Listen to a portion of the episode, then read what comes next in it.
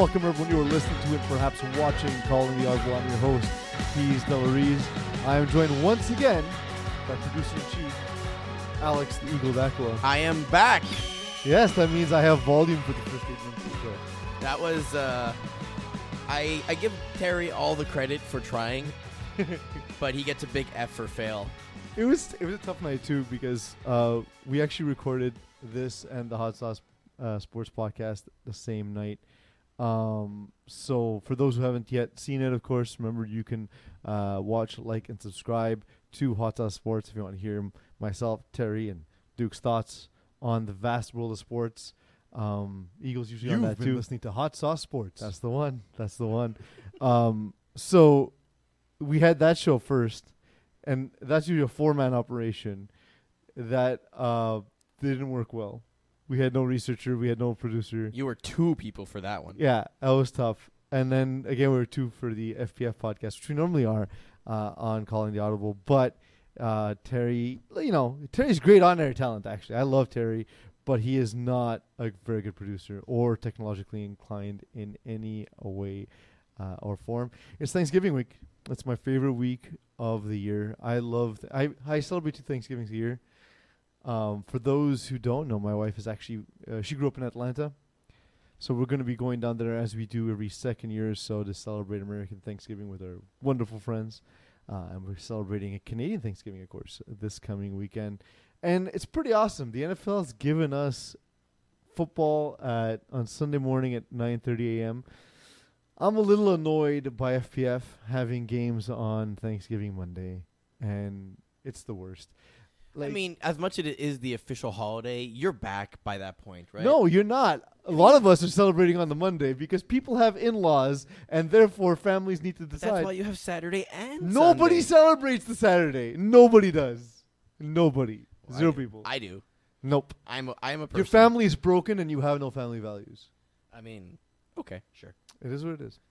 Um, but yeah, so some of us have no choice but to celebrate Monday, and some of us have a game on Monday. It's awful.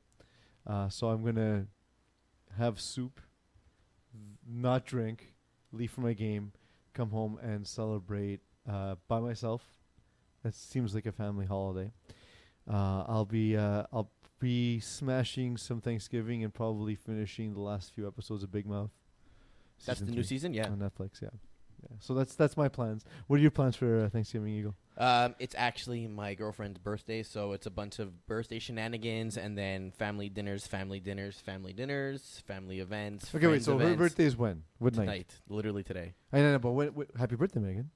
Yes. Um, but when are you celebrating her birthday? Uh, we're doing that. Clearly Saturday. not tonight. We're doing Thanksgiving slash uh, birthday with her family on Saturday, and then we have a little special thing happening the 24th. I'm taking her out for a nice. Let's call it a steak dinner, but it's probably gonna be more elaborate than that, honestly. Okay. So I had to book. Uh, and when's Jo- Thanksgiving with your family? um, probably the Sunday. Okay. TBD. I mean, it's ob- it's obviously better to celebrate on Sunday because you have a whole day of football. Again, it's awesome. Unfortunately, well, I'll be I'll be prepping for the next day. I'll be doing food prep at least while um, football will be going on. So I'm pretty happy about that. Otherwise, I'm really annoyed with Rob. It's stupid. It's a statutory holiday. Why don't we just play on? Uh, we'll play. We'll play week one on uh, Christmas Eve. You laugh. Week we two, almost Year's played Eve. Labor Day. Yeah, it's dumb. It's dumb. People like to leave town. People like to, to, to even if you're coming back, most people are coming back to celebrate with their families on the Monday. That's the only reason you'd come back and not take a sick day on Tuesday. I love how we use this as an opportunity to just take shots at Rob. Uh, it makes me so mad. It's it's there are little things that irritate me with FPF every year.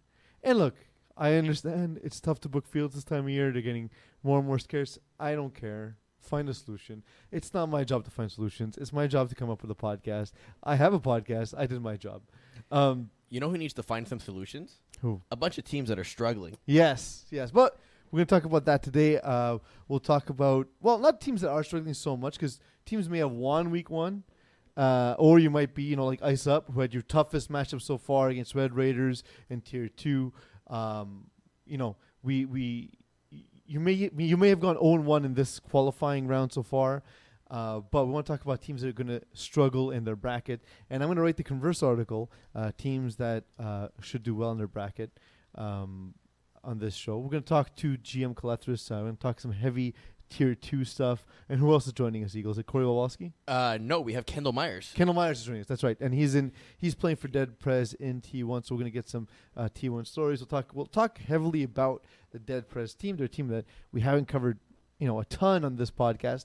Uh, we'll talk about them as well as some of the opponents that, that Kendall has faced, as well as his experience as an FPF champion for those looking to win uh, a bowl and hold their first FPF championship. Although we, we separate them as bowl wins and championships, which is fair. Technically, yes, but you still win. But you still whatever. It's, there's still things that'll count in your in your career, and if you go to your own career page, it'll be there. So uh, definitely something to look forward to. A rules committee meeting is coming up as well, so we'll chat a little bit about that. We'll we'll, we'll get uh, to see if Kendall Myers has any rule suggestions as well. Um, I'm sure he's gonna have one, like he does every year. yeah, and because I believe in it, I'm gonna let him talk on it. Um, so that's it. That's that's what we have on the show today. But in the meantime, uh, if you have, if you want to talk about any of your Thanksgiving plans, which you typically do, why FPF is terrible for scheduling games on uh, Thanksgiving Monday, please feel free to voice your concerns, thoughts, ideas, prayers, and other on our um, on our live chat. As we are live, we will read it live. We will respond live, and hopefully uh, again have a chance to talk to you. Uh, and and that that's one way you can interact with us, of course. Um, Eagle, how do you think lockdown's chances are of moving forward in in your bracket right now?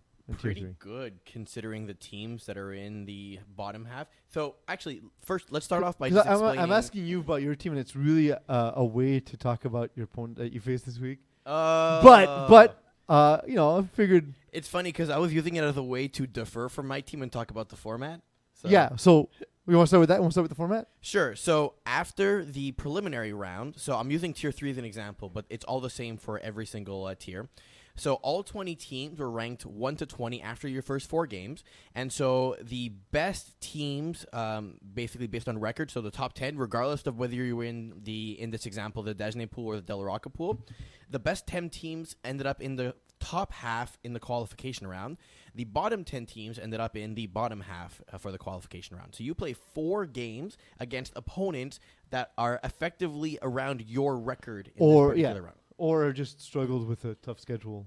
Yes, exactly. Now, the way this works is um, to get to the knockout round, you need to finish in effectively the top 50 or 60% is the kind of guideline number amongst all the teams. So that means that if you are, for example, Voodoo, and you're currently three and two in the bottom half, if you win your next three games, you'll finish six and two and potentially be ranked high up. Versus a team in the top half, such as Los Bandidos, who may also win their three games and then finish six and two. So you'd be equivalent to them. Now, even though Bandidos would technically be you would think stronger because they would they beat higher tier opponents. That's not necessarily the case. So once the qualifying round's done, all the teams again will be ranked top to bottom, one to 20 Mhm. or whatever it is, based on your record.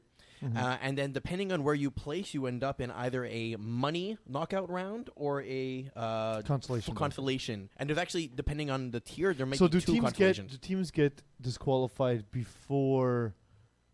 Like can, can this teams not may make be the knockout your bracket? last four games in the qualifying round. So if So you how finish many teams? Let's say from because tier one has, has less teams, but tier two and three, how many teams make 12. twelve? So twelve, 12 of out 20. of 20. Okay. Okay. Top and in, four. and in tier one, it's how many? uh, tier one, I think it's 10. Ten of twelve with think a, it's bu- with 10. buys. Uh, yeah, I think there's buys. It bias. has to be. It's actually 12 teams. Might be eight. Might be six. Hold on, I gotta check. Okay, so But yeah, for the other two with 20 teams, it's 12. It's 60%. So that's the format. And like, look, we, we both play in division uh in tier three teams. Um, one and Niners in lockdown. One and Niners not super. It's um, eight teams in the uh, in tier one. Sorry. Eight in tier one. Eight in tier one. Yeah. Okay, so there we go. So um, one and Niners not as uh, seasoned as lockdown. One and Niners, other than yours truly, a very athletic team. Um, and lockdown being a very seasoned team with you and you calling the defense and with uh, Pat Riot calling the offense. It's a team that just knows a lot compared to like a lot of these uh, these uh, m- you know new teams in a lot of cases or, or teams that not necessarily new but have like limited experience in let's say for example division 6 division e so they haven't seen a lot of different things in fpf um, we saw both these teams replacements offense um, frank taylor colatrella he d- we have a lot of uh, shoots in motion in our defense, and we drop guys from different parts of the field to different parts of the field. Uh, things that are common in higher divisions, but things they have not seen because they've only played low division. And then you guys took it to Lionhearts as well. Although I mean, they only you only won by six, but it was a game you were in control of pretty much the entire time. Yeah. So, um, do you think replacements and Lionhearts are two such examples of teams, even though they're right now in this lowest possible bracket, that will struggle uh, because of either you know, in one case, lack of overall team speed, and in the other case, lack of uh, knowledge. Um, I wouldn't say that they're struggling because of yeah. It's more the the knowledge or just being unable to adjust to situations, right? Mhm. Because I think in especially for Lionhearts, um, their progress in terms of understanding the game has improved tremendously over the the weeks or I guess season that they've played. However, I think they understand in theory how things are supposed to be done, but when you actually get on the field and you start getting exposed based on whatever you're doing wrong, they don't really pick up on that very quickly. Mhm. So, for example, in our other game, they were playing cover two coverage, except their safety is squeezed to the sideline. So, usually your weakness is deep middle of the field on a cover two, and they're effectively making it worse by leaving it wide open. Yeah. So, like things like that, you're doing it, yeah, but you don't really know the, the fine details of how to actually do it, and that's where you're starting to lose games. And when you start getting picked apart on those plays, you're not adjusting for it. You're not even like not even oh we're getting burned deep, so we're gonna play three deep type of thing, right? It, Mhm. It's just there's none of that thought process that's going in. I think replacements is the same thing for their offense. Well, they're, just, they're not driving the field. replacements, uh, there's two things that I noticed. Um, I called the defense actually in this game, um, and what we did was at one point we we switched to four one, but we dropped the the two into the into the one zone, and then it was my responsibility to, To shoot, shoot, over, yeah. to shoot to shoot or hold depending on what the snapper did, and um, Frank Tilly Colatrella when that first read wasn't open would throw the post as like a like your check down shouldn't be a post pattern. You shouldn't throw a post pattern against four one ever.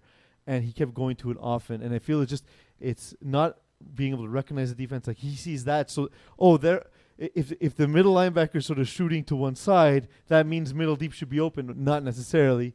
Um, and another thing too that that uh, I caught on to is when a play would be successful to the left hand side, he would try running the exact same play to the right hand side, and we would be able to bait right into you know either you know passes knocked down or, or interceptions because we just saw it. Now we can adapt to it, and I, I we were able to take a gamble that a quarterback who's struggling to move the ball will see success and like okay, let's try it now on the other side where they haven't seen it, but we were able to adapt with with, a little bit more experience. Um, the other thing about replacements, I will give them credit about this. They adapted uh, mid game. Essentially, when, when there was one guy, when one guy was lined up in front of me, it was man. That you obviously they're slower, slowest defender. S- Not slow, by the way. Still much much faster than I am. Just just to say, usually uh, when you play uh, with You, P- you get a on size offense, matchup, but not a speed matchup. Yeah, it. exactly. It was a big, it was a big dude, a big tall dude again. So yeah, um, and the second he was lined up ten yards back to one to the right or left, we knew that um, they were dropping into zone versus man. And then in the second half, they adapted and they gave a similar look more often. Uh, they have Jason Armenti on on their defense. Maybe his experience in FPF helped coach them up and and learn that mid game. But usually, you don't see those types of adaptations um, for new teams uh, in FPF, or not necessarily new teams, but teams at a lower level in FPF. And what do you think the problem is with Fafi et Sabant? Because they're 0 5, except Alexandre Fafard ha- is leading in like rushing yards. They're reasonably putting up points, but they're getting scored on a lot. Of their first four games, three of their opponents, Honey Martin Rogues and Leo G, are in the upper tier, and Voodoo is leading in the So- bottom tier. so that's and the they, th- they- that's the thing, They're though, is they've- close games too. Some of them. But they, they got they got ruined with the schedule. So like Rogues, we know we talked about last week, um, are incredibly athletic, just a very good team, And they lost by Um, one point. and they lost by a point. Honey Martin, same thing, high level of speed. Les Augiers, same thing. Like they're they're just teams are physically tough matchups for a team like Fafia Saban who are decently athletic, but they're not gonna just they're not gonna just win games by being flat out, like like flat out the, the fastest athletes on, on the field. Then they play Voodoo. Voodoo has probably would you say, you know, best quarterback um, in this tier between Pat Riot and, and Frank K? there's a lot of good QBs in this uh, in this tier three grouping right now. Um, definitely, I mean, Frankie has his ups and downs. That's the big thing with him. Some seasons he's great, and other ones it's just all over the place. So it really does depend on which Frankie you're getting. So I think that's it. And then and then they go they have to go face part of my swag, part of my swag again, uh, being one of the you know more experienced teams, and it it doesn't get better until they face BDR, which I think even then we're looking at a, a, a pretty tough matchup in terms of of raw athleticism. Though Vince Romano is still learning uh, at the quarterback position, um, but then they go face Voodoo again, which we, we would expect that they're the underdog. So Fafia Sabound, another team we expect uh, to to struggle in, uh, in in this stage of the tournament. I think that I think those are three teams we sort of isolated. Now, these are all teams obviously that can prove us wrong, which we're, we'd like you to do. That's why we're discussing this on the podcast this week. Remember uh, my article about teams that should be successful in the next round. The converse of this to be uh, expected in the next round. Uh, in, my article this week, uh, Marc Andre Desaulniers has been ill. That's why his article has not been available. Though we're working on a solution. Hopefully, we'll get a couple up soon. We're joined now on the DAZN call line by GM Calethris. GM, how's it going? Pretty well, thanks. Uh, I normally don't pick up uh, calls from unknown numbers, but a little bird told me to answer, so I did. Nice. I don't do that either because it's not 1985. Mm-hmm. You shouldn't. you should never answer to an unknown number. It's never anything good. It's always got to be telemarketing. I mean, this is. Oh, I've been hit either, by. Right? Sorry. Yeah, I've, I've been hit by like a wave of auto dialers recently. Yeah, well, unfortunately for you, GM, it's way worse than auto dialer. It's Apparently, I have an arrest warrant out for me because I didn't pay my taxes. All right. Which is complete bullshit because they refunded me. which is complete bullshit because they'll never catch me. e- Eagle would flex about getting a refund from the CRA on the on a fifth podcast. I had to get your accountant by the way because I don't know how you were getting a refund. I'm amazing. Are you? Are, are there are there children you're hiding somewhere?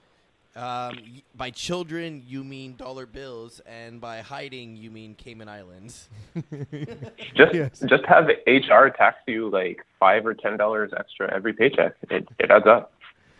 GM, uh, you faced uh, Prince de la Rive Sud this past week. What can you tell us about uh, that game? So um, Prince of the Rive are big physical athletes, but they're all quick. Um, I think that for the Outlaws, it, it came down to um, trying to limit their big chunks of yardage gain and having them beat us on the underneath. And they had a, a couple of issues with drops, which is a little bit detrimental when you have a quarterback like Marc Antoine Guin, who's not a natural quarterback, so he's learning at the position, and he re- relies on these drags and slants. Uh, if you're not making those catches, it, you're not going to be successful. Is he running a, his brother's offense, or did he invent something for himself? I think it's somewhere in between um, because he runs a lot of drags and he does lean on his center in the same way that Fred leans on on Mavs with uh, six plus R.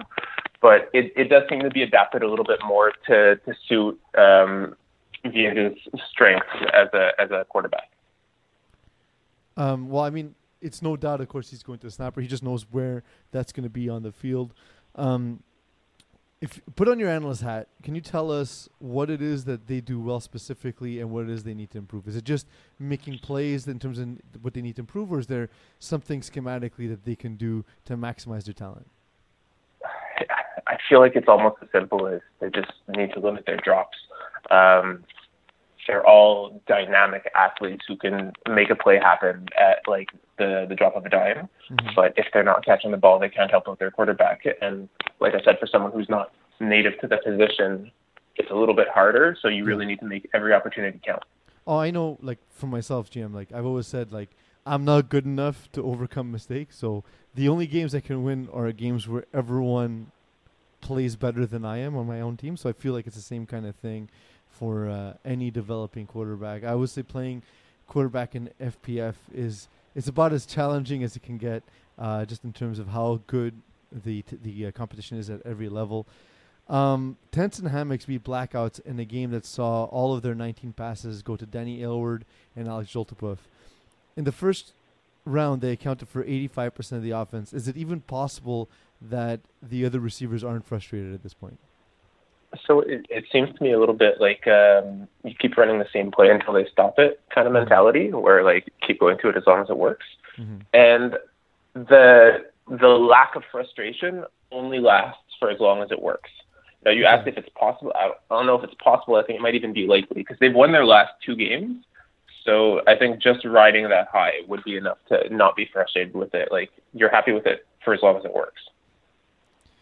Um, do you think that can be successful? Like, look, we've seen we've seen all levels of Dans su- successful to various degrees um, in FPF. Is is is this is this uh, version of of um, the Dans playbook going to be successful, given that they basically only have two receivers? I think so. Um, just looking at, unfortunately, they have a much much later second half of the schedule. So playing uh, Mythic, Mean Machine, and Gros Coq, clever name. Mhm. Um, they go for a co- they're they're playing teams that are combined three and twelve. So with with teams that are already struggling to get out wins, now asking them to shut down the one thing that these two do well is going to be very very difficult. Yeah, that that's true. That's uh, that's definitely true.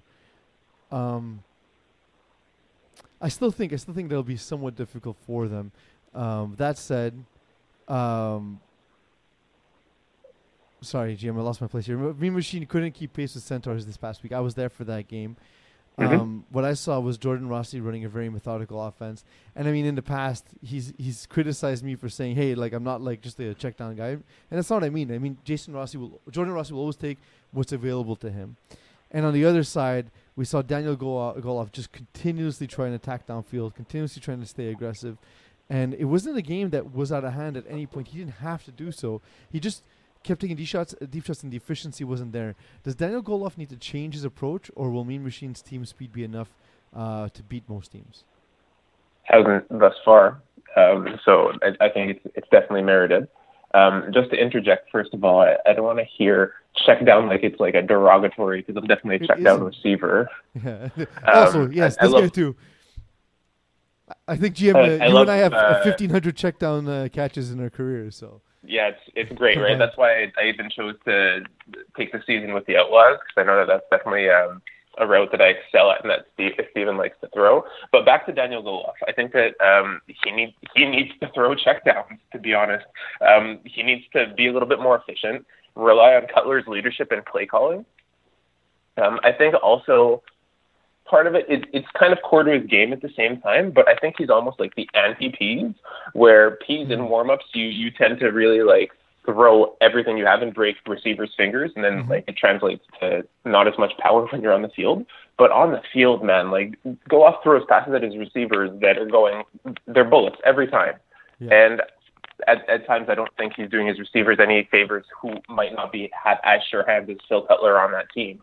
Um, so if he's not leaning on Phil Cutler, I think he needs to maybe take a little bit of fire off those passes. Yeah, just selecting the right the right throw for the right route. And they do have a lot of speed on this team, right? Like the the Sigler brothers are very fast. Uh, Jake Tettleman's fast. Cutler obviously can hold his own. So you can run the slants, you can run the the you know crossing patterns and everything, and, and try and get matchups that you like without having to just launch it downfield. But it actually felt like watching that game, Eagle. It, actually felt like because of the team speed, he, like you know, Goloff felt like he had to take every well, like one on one available. And you know, when you have guys like Hugo Alamano and Will Power as safeties, just their size and range makes it difficult to be able to throw over the top, even well, yeah, though they're not as not fast really as one on guys. ones. then, right? Yeah. I mean, it's if you're matching up against safeties that are going up for a ball, it's really go get it versus a safety who's also going to go get it. And, And those are two guys who you. play the ball extra- exceptionally well in the air, right? Like that, that's both of their games. Like if they're lining up man and you're like, okay, he's gonna outrun him and you're gonna back shoulder and perfect ball, then great, sure. But if you're literally saying I'm throwing it into coverage, bail me out, I mean that's not really a good No. play. Um, Red Raiders. And, and to was- tack on to that, go ahead. um, especially having Phil Cutler, who on KGP ha- loves throwing those those flies down the sidelines, but when that's not there, like having the center on dump off routes or even just slants, ins, hooks, taking advantage of that middle of the field if you're also looking to go deep is super important. I don't think that Goloff does that enough. That's fair. Um, Red Raiders and uh, Ice Up, and Ice Up were. Uh, there was a point that was, it was a game decided by one point. Um, Mhm. Who's the real top dog in Tier Two in your mind? And can you imagine a bowl game with the exact same game script, or do you not imagine the rematch will go down in a similar way? I think there's a strong argument for Team Ethnic to be the top dog in Tier Two, but of, if it's of those two teams, I think it would be Ice Up. Um, they have they have a tight, staunch defense, um, and I think that to, for that follow up, if they were to, to face each other again, I think this swings the way of Ice Up. Ice Up have a tendency; they'll definitely learn from this. I think we've seen all that Red Raiders have. It was very good and it got them the win. But I don't think that there's more of a ceiling to go from there, whereas Ice Up have not hit that ceiling against Red Raiders yet. Absolutely. Well, GM, thank you so much for your input. Uh, you're, you know, you've been a valued as- uh, uh, analyst for us for a long time, and on top of that, playing in tier two, of course, has given you the perspective needed to shine a light on the division tonight. Uh, thanks for joining us. Appreciate it. Thanks for the call. By any chance, were you watching? No, I'm not. Do you know what picture I'm using of you? You Uh, may or may not be holding a trophy and may or may not be smoking a, a cigar. Well, we don't know if Oh, it's a wow. cigar. We know for sure it's a phallus. That's um, 2011. Yeah. You look young. Oh, any thank any you. plans? Any plans for Thanksgiving?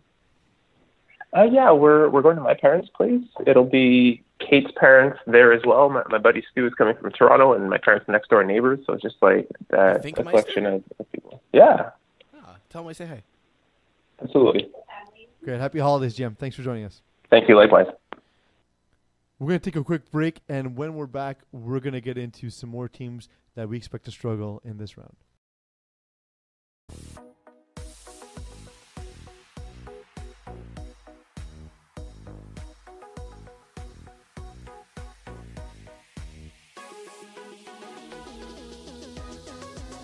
Your host, Keys Del Reese. I hope that gave you a chance to check on the uh, NFL football game. If you're watching us live Thursday night, remember for those who listen to the podcast, you can watch us live every week Thursday evenings at about 7:45. Um, thanks for joining us for those watching live. Eagle, you got some commentary, I believe. Uh, I did. I made some comments about Frank K what earlier. did you say exactly? I didn't, Um, I didn't remember being that bad. Uh, you asked if he was the best quarterback in Tier 3, and I said depends on which Frank K shows up. Sometimes he's good, sometimes he's bad. Um, the Peanut Gallery, also known as uh, Frank K's family, e.g., mother, was Hi, hi. Disappointed in me. I apologize. Uh, your son is lovely. He is a great quarterback. Uh, just he needs to up his consistency, and then I will think he is the best. Uh, that said, I mean, it's not the only mom to be disappointed with you. You're here despite the fact it is your girlfriend's birthday, so I'm sure her mom is less than pleased. Correct. You're proving yourself to be. And an my mom called me, and I flushed her call because we're here. So really, the triple whammy tonight. You should put it on the air. We could have taken. No, that's a terrible idea. That's a really bad idea. I've idea. met your mom, and I think it'd be a great idea. I think, I think having Mama Eagle on would be an absolutely perfect idea. So we looked at some of the tier three teams quickly that we thought were going to struggle in their uh, in their new given tier, and I want to I just want to touch on some final ones here because we looked at the bottom of sort of lower grouping in tier three. Um, but do you have any teams on the higher grouping that just might be out of their depth a little bit?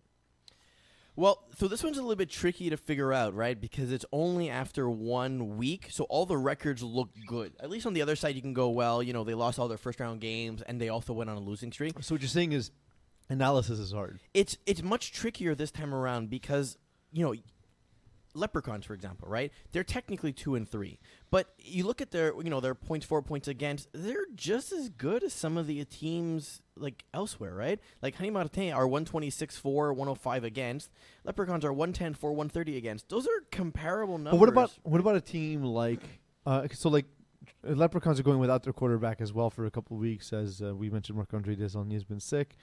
Um, what about a team like Trailer Park Boys, who um, also they have a guy on their roster whose name is J- Jonas Get last name.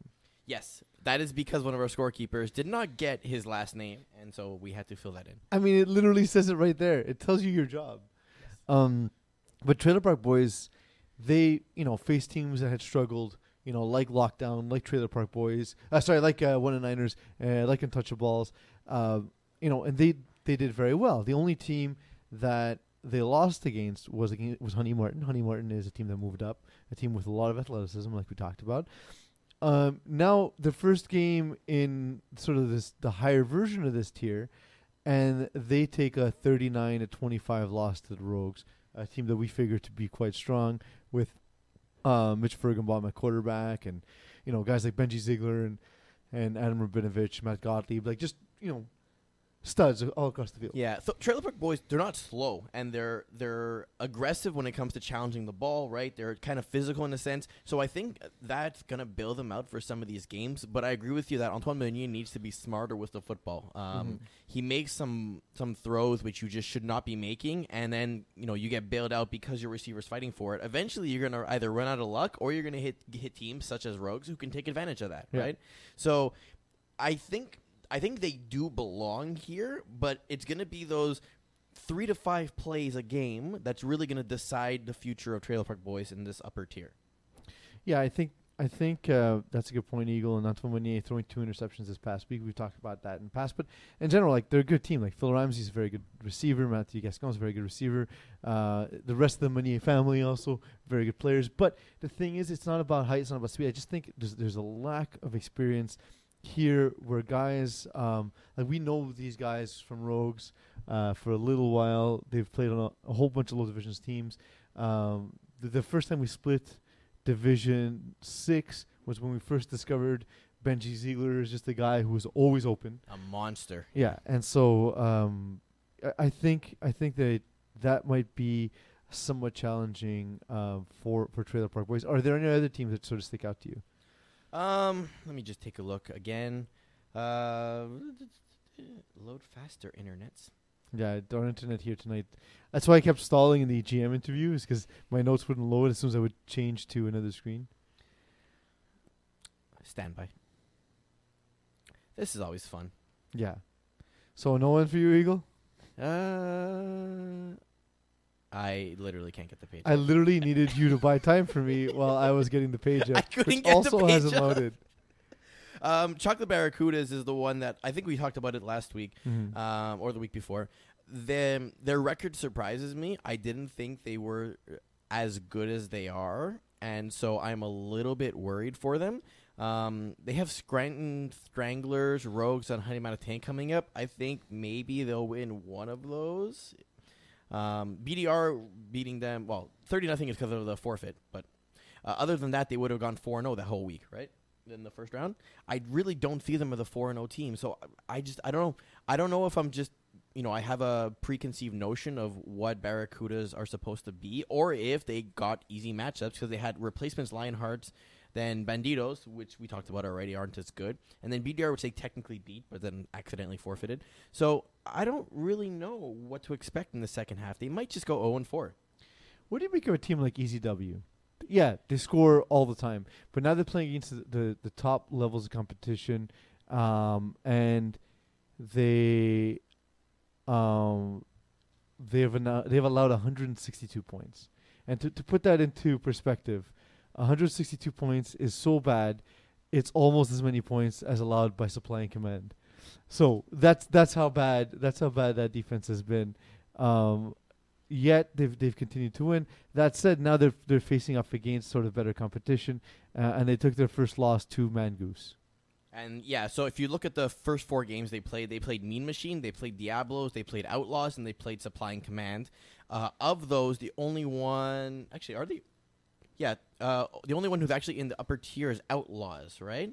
Everyone Correct. else is in the bottom one. So you can argue that's the only game that really counted, and they only won 37-33. So I can see it being a little bit problematic. That being said, But they're even gonna that day, score they allowed they allowed 39 to Diablos and Supply and Command. You know what I mean? Like but every game was almost 40 points a game. But that's the thing, though. Unless you're going to run into a team that's going to stop them. I mean, okay, so they're playing Outlaws again in week eight. They have My Condolences in week seven. My Condolences have allowed 151 points again, so they're not that great of a defense. Which I And then don't understand, by the way, because when you look at this defense, you see, uh, you know, guys like Ben McMahon, you see guys like uh, Travis Moses and Jeremy Anderson, you know, guys who've played higher division defense. Yeah. And, and, and guys who have a lot of speed. So it, it seems strange to me that they've been struggling on defense. And then th- Maybe it's the fault of Anthony Get last name. Yeah, probably. And then next week they have the Warriors. I think that's going to be their hardest matchup from a defensive point of view. Uh, Warriors have only But allowed have the speed. 26 points against max, like in one game against all the other But that's but that's a bit of a, a math trick with Warriors. Warriors run, a, they've changed their style, which makes sense because they they're not the same kind of team they used to be. They're they're they're big and strong, not not quite you know like not burners across the board, uh, and smartly. Uh, Mike Solomene has become a quarterback who's just more methodical, and he's not making a lot of mistakes. So he scores a lot too. He, he scores a lot um, as the EZW does. But Jeremy White does the opposite. Jeremy White wants to score in two or three plays and get out of the field and let and, and hope the best with his defense. I think um, Warriors will present the challenge in that they'll score every drive just like EZW. But where I think the difference is is that I don't think Warriors have the top speed to contend with the with the deep routes uh, that we're going to see from EZW. Yeah, and I, th- that's exactly it, right? So I, I think, again, the speed of EZW is going to save them. And even if they have 30 something points scored against them, it's not going to matter. So that's why I think it's their saving grace in this upper pool. It's. r- It's really matchup dependent. If you can get a team that can actually match up with your speed or has a way to scheme around you and can still put up points, well then you'll get wrecked. And I think that's what happened this week a little bit, but I think they'll be they'll be okay. They're if you look at the ten teams, you can say they're top three. Like, do you think they fit top three here? Or do you think they're better than Chocolate Thunder, Mangoose, Outlaws, Red Raiders, Prince of Sud, Condolences I- Warriors? Well, I think they're about the same as the Prince of Rifsud. I think Red Raiders are better. I think Outlaws overall are better, although it's a tough matchup for Outlaws. But I think give Stephen Harper a second time against your defense. He's not going to make mistakes, and EZW doesn't adapt enough on defense. I think Ice Up, Team Ethnic, and uh, Red Raiders are likely on on a, a tier all to their own. Um, Chocolate Thunder, Mangoose, uh, EZW, Prince of Rifsud. I feel like all those teams are are kind of uh, in the same in the same ball in the same area. Yep, I would agree with you on that. Um, let's take a quick look at tier one before we get to uh, Kendall Myers uh, on the line, and we'll get um, our thoughts about. See, tier one is where I think we see a lot of teams that may struggle, may be out of their depth, and vice versa, teams that may dominate. Like I look at uh, Matt Rene, uh, just the opportunity to play in a lower tier. Um, he must be licking his chops. You know what I mean? Like we already saw him put put up 36 points against all hooks. A game I thought is actually a little bit like if there was an over under on this game, I think the under hit. I thought people would have expected this game to go a little bit more off the rails, but yeah, um, just a game that uh, Matt Rene just controlled start to finish. Um, and then he's going to face Urgence Medzik, 2HD, and Dead Prez, which is not altogether an easy schedule, but he's not having to face off against, you know, Braves U and, and Run and Gun, Vinny's Hoffman, teams like that. Um, That being said, it is going to be hard to finish top eight in this grouping, right? Because uh, you're you're going to have to clear the all the teams at the bottom, right, and really hope that you're going to get a good record compared. Because already you're behind the gun, so I think it's going to be a little bit tricky. yeah. Um, is is lightweight screwed? Yes, I really do think so. I think they got their free wins in the first round, and I think their next three games are going to be a disaster. Um, so Simon Dash has actually been playing really well. He has. I've been just- saying it, and, and it's not just the season, and it's easier to say when he's not on the show, but he's likely. I mean, I think you can make it a, a case for the most improved FPF player over the last two years. Let's say, um, he's improved drastically. That said, this was bad, Simo. yeah, agreed. Uh, not getting a lot of help, but he was off in this game. Um, on the other side, John Maher did John Maher things, and you know, similar to what we talked about with Matt Rene and BYOB, he just controlled the pace of the game. Um, uh, you know, as good as Braves U is, they're not a team that necessarily looks to blow you out. They very much go with the the vibe of the game. They can score quick, but if they feel like they're, t- they're in control of the game, they will absolutely keep control. Um, I look at them as struggling. I look at I look at Junkyard Dogs Eagle being in a in a situation that might be a, a little difficult for them. We look at Junkyard Dogs and we look at the, the schedule ahead. They have uh, Run and Gun Braves U and STL. That's a, that's a tough matchup. Tough Yeah, it is. set of matchups against uh, ahead. it is going to be a hard matchup. Absolutely. We're joined now on the DAZN uh, call line with Kendall Myers of Dead Prez. Kendall Myers, how's it going? How's it going, Pease? I'm good, bro. You? Good man, always good to talk to you. We got a picture up of the NR Championship. Uh, you and Lance holding the trophy. Uh, that's that's uh, your profile picture for this interview. We want to talk to you a little bit about your championship experience. Obviously, uh, winning a bowl game is not the same as winning an FPF championship. Uh, but Definitely not. what would uh, what would that feel like uh, to to take home some other FPF hardware? Uh, yo, 'cause it's been a while, and I think the last uh, the last championship we got was in winter 2018, if I'm not mistaken, in uh, Division Two.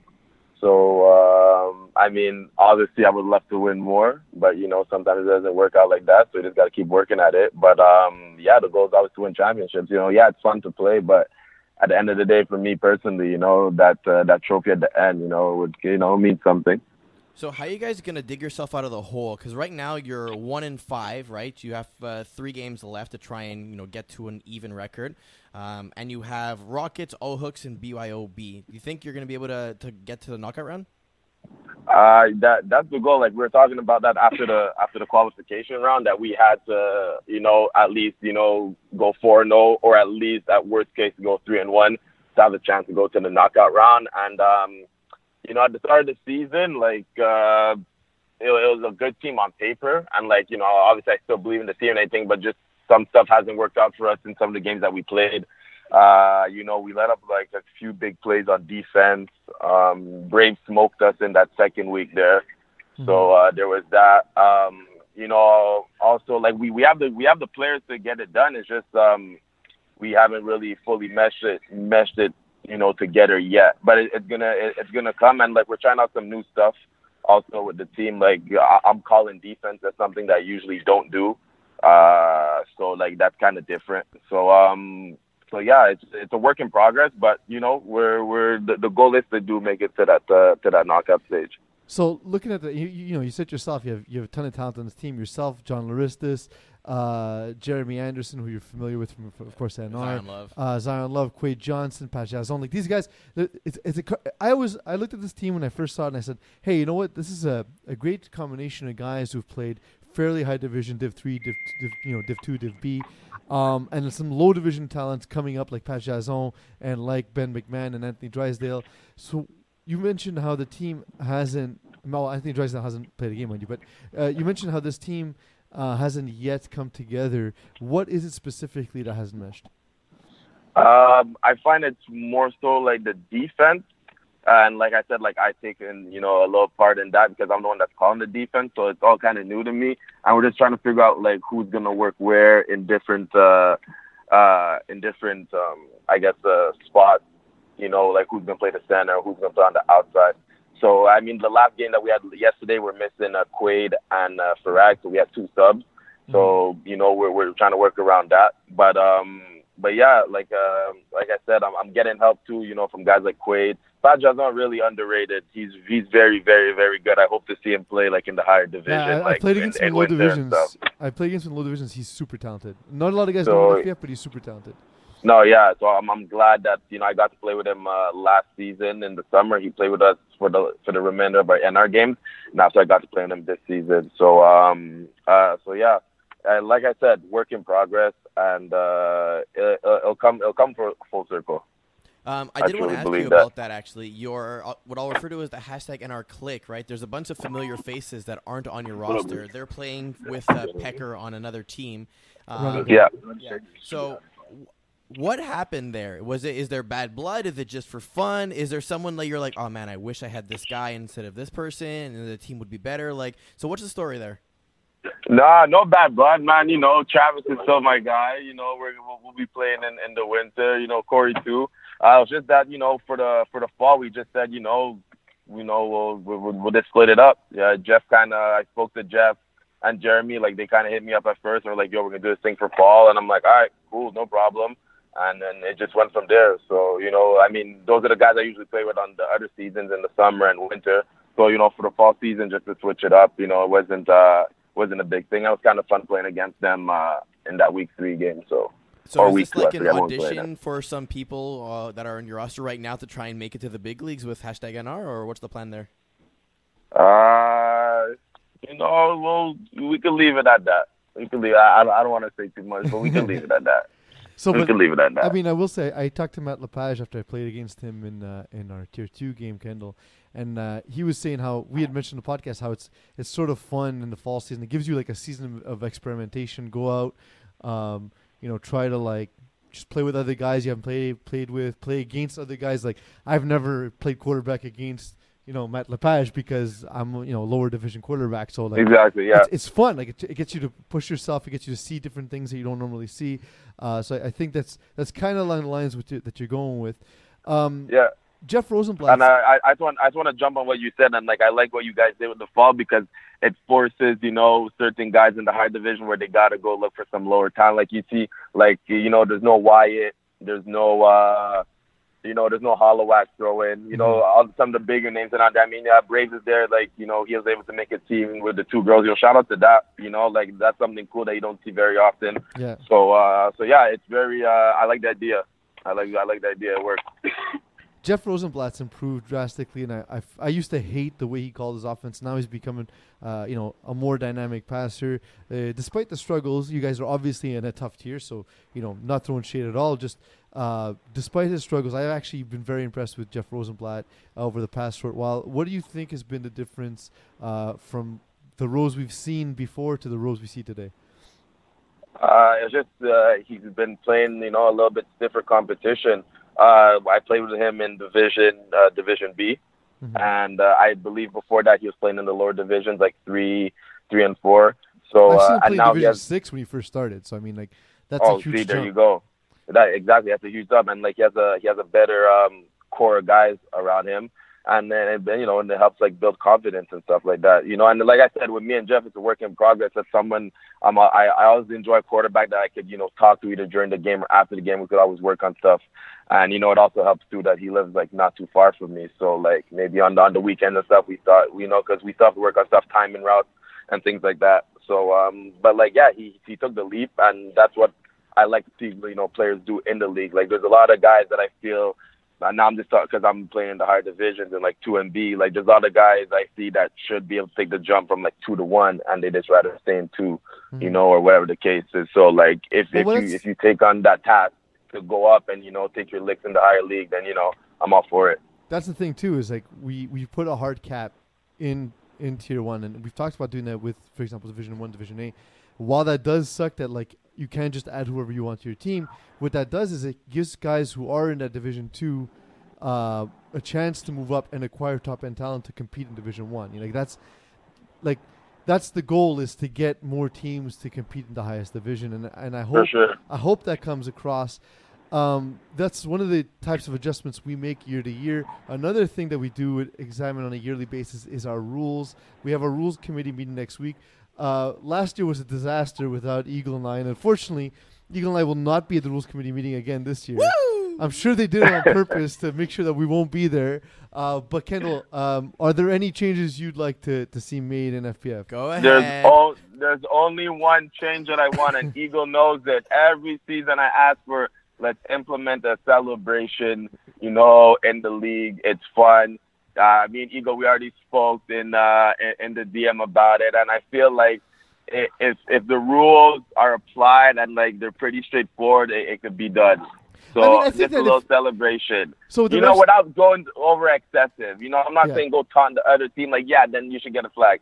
But Yeah. you know, a little handshake, a little two second dance with yo, you and you and the team. You know, it shouldn't hurt no one. You know, we're all like, you know, we're all grown men playing. You know, you shouldn't get hurt after that because then you'll have a chance to do it back to them. You know, after after a touchdown or a little pick six. You know, well, like you like you said, you know, I'm you don't just wanna- saying. You don't want to taunt other players, but if you're just celebrating, if you're having a, good time with your boys, I don't see a problem with that. Referees have told me that what they're worried about is like it just taking too much time and the, the games the games extending. I would say that you can do the, the following application. I think would be interesting. Teams are allowed to celebrate, but the play clock for the convert starts immediately, and the play clock, the, and the bags are set immediately for the next possession. If you're not lined up for the next play, then you get a Your full EP start. is canceled, or Okay, You get an yeah, extra you point. know what? Yeah, that, yeah, that, that's fair. That's fair. That's very fair. You have 25 That's seconds. very Get set up. You know what I mean? And if, if you're Yeah. not set up, you, you lose your extra point. yeah, then it's on you. So if you want your celebration to be, you know, elaborate, excessive, and you and you want to take the penalty, then you know that's on the, the, the team and the players. But saying- you know that works. I do pay attention to a lot of the recommendations. I do actually take them to heart and do think of how we can apply them. Not necessarily like, no, this is ridiculous or whatnot. We try not to think of any rules as ridiculous. We do try and think of how we can apply them more so than if we can apply them. All right, Kendall, just for you, we're gonna add it to the list this year. Just for you. All right, thank you, thank you, Ego. I'm telling you, Ego, i- i- if the rule does come, if it does get you know passed through, you know, I, I I'll, I'll I'll give you a little bottle of Hennessy or something. I don't what know the if you hell? drink I'm the one who but I actually supported you. you. I'm the one who Uh, well, you. you guys can share that. All right, we can, we can. Uh, the only thing I want in return is like some IG videos of you actually doing the dance. Like you gotta have someone on the bench come up and basically catch Yeah, you doing it. okay, okay, fair enough. We could do that. You know, we'll have to bring someone there on the side, you know, to get that. I got I'm, you. I'm sure you have some people that can come watch it. We'll see. Well, you know, w- w- winter's coming up soon. I don't, I don't know about the fall, but for the winter for sure. Thanks a lot, Kendall, for joining us. Uh, happy Thanksgiving to you appreciate and it. man. yours. Thank you. Thank And you. uh, Thank you. we'll talk soon, okay, bud? All right, take it easy, bud. Thank you, Have a good one. That was Kendall Myers of Dead Prez joining us, former FPF champion. Always good to get him to chime in. Uh, chime in. One of the more interesting characters in FPF. Uh, players, if you do want to join us, please let us know. Uh, I have a dude actually lined up from Honey Martin. We're gonna set it up for next week. Is it uh, Monsieur Ignacio by any chance? It is He was listening and he was very happy that Honey Martin got a shout out. So. absolutely. We'll get him on. We'll get him on next week. Um, You know what time it is, though, Peace? what time is it, Eagle? Games of the week. See, I knew what time it was, but being a good teammate, I let you tee it off. Yeah, I, I figured I hadn't done it in a while, so I just wanted to get to it. Last week you didn't do games of the week because the schedule wasn't up. Thanks, Rob. Although we talked about it. We talked about doing it, and then we're like, "Well, I guess the show's over." it was Bye. supposed to be up Thursday, It but was. then something something planning is hard. Uh, yeah. I mean, All we right. could have posted the first week. Is all I'm saying. Um, so to compensate, we're gonna do all the games. Okay, Okay? rapid fire. Rapid fire. All right. Tier one, all hooks, two HD. Two HD. Rockets, dead oh, press. your pick. uh, all Because hooks. Ignacio's tracking your picks, by the way. No, I'm going all hooks. Okay. Uh, Rockets, dead prez. Uh, dead prez. Yep, same. Uh, Vinny's Huffman, Braves U. V- Vinny's Huffman. I think Braves U actually have a chance. Um, lightweight STL, STL. STL. Uh, run and gun, junkyard dogs. Run and gun. Mm, I'm gonna go junkyard dogs. And BYOB, uh, Urgence Medic. BYOB. Ye- I would agree with you on that. Yes. Okay. Good game though. That's gonna be a great game. Uh, tier two, Diablos Mean Machine. Mean, uh, Diablos. Diablos. EZW Warriors. Easy W. EasyW. Dreambreakers Supply and Command. Supply and Command by 50. Okay, so Dreambreakers. Uh, my condolences, Outlaws. Uh, Outlaws. Now I'm gonna go with my condolences. Ice Up Team Ethnic. Team That's a, Ethnic. that's a good game. Team Ethnic and a surprise. Um, no, I'm gonna Jim go Ice Up. me. Ice Up. Uh, les Centaures, Centaures, les Mythiques. Centaures. Uh, Santar. Sorry, Mythic. Uh, Mangoose, les Princes de la Rive Sud. Uh, Prince of the Sud. Yep, same. Chocolate Thunder, Red Raiders. Red Raiders. Mm, no, I'm gonna go Thunder. Uh, les Gros Coq, Tents and Hammocks. Tents and Hammocks. Yep, same. And Blackouts, Bruins. Blackouts. No, I'm gonna go Bruins. I'm gonna go Bruins. Uh, tier three, Johnny Fireball, Pardon My Swag. Uh, pardon my swag. Yeah, same. Threat level Midnight, Leprechauns, Uh, threat level minute. TLM. Untouchables, One and Niners. One and Niners by 57. Um, I want to take Untouchables for the uh, two the the back to back sweep, but I think it's gonna be One of the Niners this time around. Um, Lockdown, Fafie Saband. Um, lockdown. I want to take Lockdown, but I don't know what my roster is, and if Fafar can run, we're dead. So, uh, I will conservatively choose myself. Uh, BDR versus Voodoo. Voodoo. Yep, same. Rogues, Honey Martin. That's a good game. Great game. Unfortunately, Honey Martin, I love the guys, but I think they'll lose that one. Give me Rogues. Uh, no, I'm gonna go Honey Martin. It'll be a good game, though. It'll be close. Yeah. Uh, Chocolate Barracudas, Scranton Stranglers. Scranton Stranglers. Yep, I agree. If I, if there's an office team, I'm choosing the office team. Uh, Trailer Park Boys, Late OGs. Uh, Leo G's. No, I'm gonna go Trailer Park Boys. I think Alright. they're gonna win that. Yep. I Um, like how you disagree with me. You say no. Like, my pick doesn't change, Eagle. your opinion is wrong. Apparently. Uh, Los Bandidos, Yamath Pajamas.